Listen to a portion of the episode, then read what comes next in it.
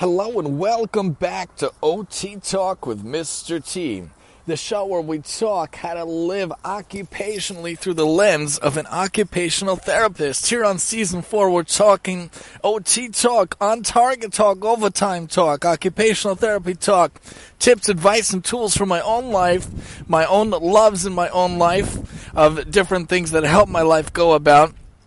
Obviously, things that I love to do or love to use or love to help me outside, of course, of the love of my spouse and children. Talking about materialistic or different things that I love to help me out, and hopefully that will help you out as well. So let's talk about today, for the love of the core values and principles of occupational therapy. There's an amazing document called the A O T A Code of Ethics, which really guides us in, in principle and the core value of practice of what really is, is, is our profession is based on and what we're about. So the new one came out in twenty twenty, in December twenty twenty, the twenty twenty Occupational Therapy Code of Ethics from the American Occupational Therapy Association, from the American Journal of Occupational Therapy. And basically, this document reflects the dynamic nature of O T in the in, in the healthcare environment, how we have concerns in practice, research, education, and policy ethics, how it is involved in helping those people that we try to help. And we have basically, we have core values, and we have principles involved in our profession. The profession, occupational therapy profession that I love so dearly. This profession is grounded in seven core values, seven long-standing core values. Our profession was made officially in nineteen seventeen.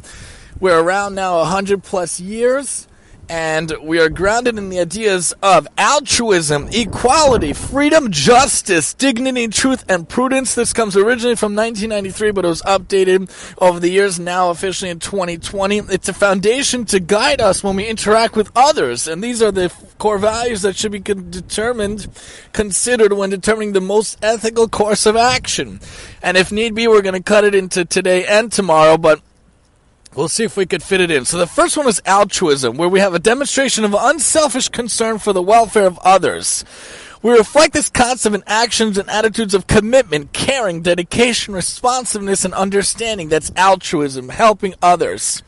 Equality indicates that all persons have fundamental human rights and the right to the same opportunities. By the way, when I think altruism, I think of kindness. I think of doing good for others without getting or needing or wanting anything in return. Kindness for the sake of kindness, helping for the sake of helping. Care, concern, doing good for others. Equality is the second one. It indicates that all people have fundamental human rights and the right to the same opportunities. Occupational therapy personnel demonstrate this value by maintaining an attitude of fairness and impartiality and treating all people in a way that is free of bias. We recognize that there are fundamental biases and we try to get rid of them. And we respect all people, keeping in mind that other people have different values, beliefs, or lifestyles that differ from our own. It applies to the professional arena as well as to the recipients of our services. Then there's freedom, number three. We indicate that we value each person's right to exercise autonomy and demonstrate independence, initiative, and self-direction.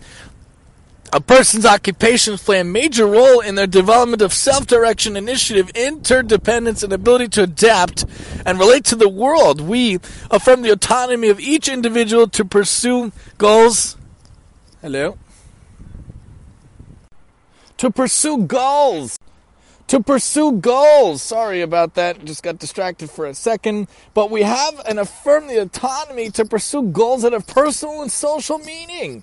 We value the service recipient's right and desire to guide interventions. Then we're up to justice. We indicate that we provide services for all people in need of these services and maintain a goal-directed and objective relationship with recipients of service. Justice places value on upholding moral and legal principles and on having knowledge of and respect for the legal rights of recipients of service. We abide by local, state, and federal laws governing professional practice. It is the pursuit of a state in which diverse communities are inclusive and are organized and structured so that all members can function, flourish, and live a satisfactory life regardless of any factors, including age, religion, socioeconomic status, or anything like that. By virtue of the nature of our practice, we have a vested interest in social justice, addressing unjust inequities that limit our opportunities for participation in society, as pointed out by Ash twenty sixteen and Braveman and Bass-Haugen in twenty oh nine. We also exhibit attitudes and actions consistent with occupational justice, full inclusion in everyday meaningful occupations for persons, groups, or populations, pointed out by Scott et al. twenty seventeen. Then we talk about the fundamental core value of dignity, the importance of valuing, promoting, and preserving the inherent worth and uniqueness of each person. This value includes respecting the person's social and cultural heritage and life experiences.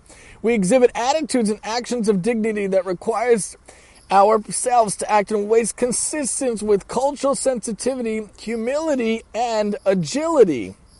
Then we have truth, where we should we realize in all situations that we have to be faithful to facts and reality. Truthfulness or veracity is demonstrated by being accountable, honest, forthright, accurate, and authentic in attitudes and actions. We have an obligation to be truthful with ourselves, with recipients, with colleagues in society.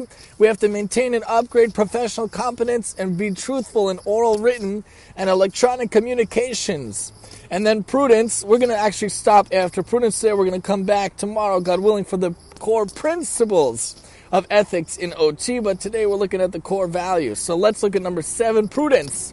The ability to govern and discipline oneself through the use of reason. To be prudent is to value judiciousness, discretion, vigilance, moderation, care, and circumspection in the management of one's own affairs, and to temper extremes, make judgments, and respond on the basis of intelligent reflection and rational thought.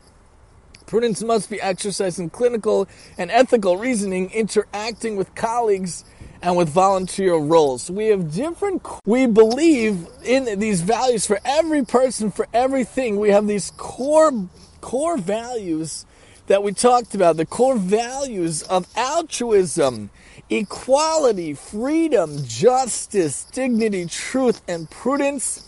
They all are very near and dear to us as O Ts, and a lot of them are attached to us more than others. I myself very much feel attached to altruism, really doing for others without having anything in benefit for our kind, and giving to those above and around us, going above and beyond just the letter of the law, doing as much as we can for those around us to help everyone be as independent as possible, as functional as possible, as occupational as possible in their own lives. Join us next time as we talk the principles of ethics in O T here on O T Talk with Mister T.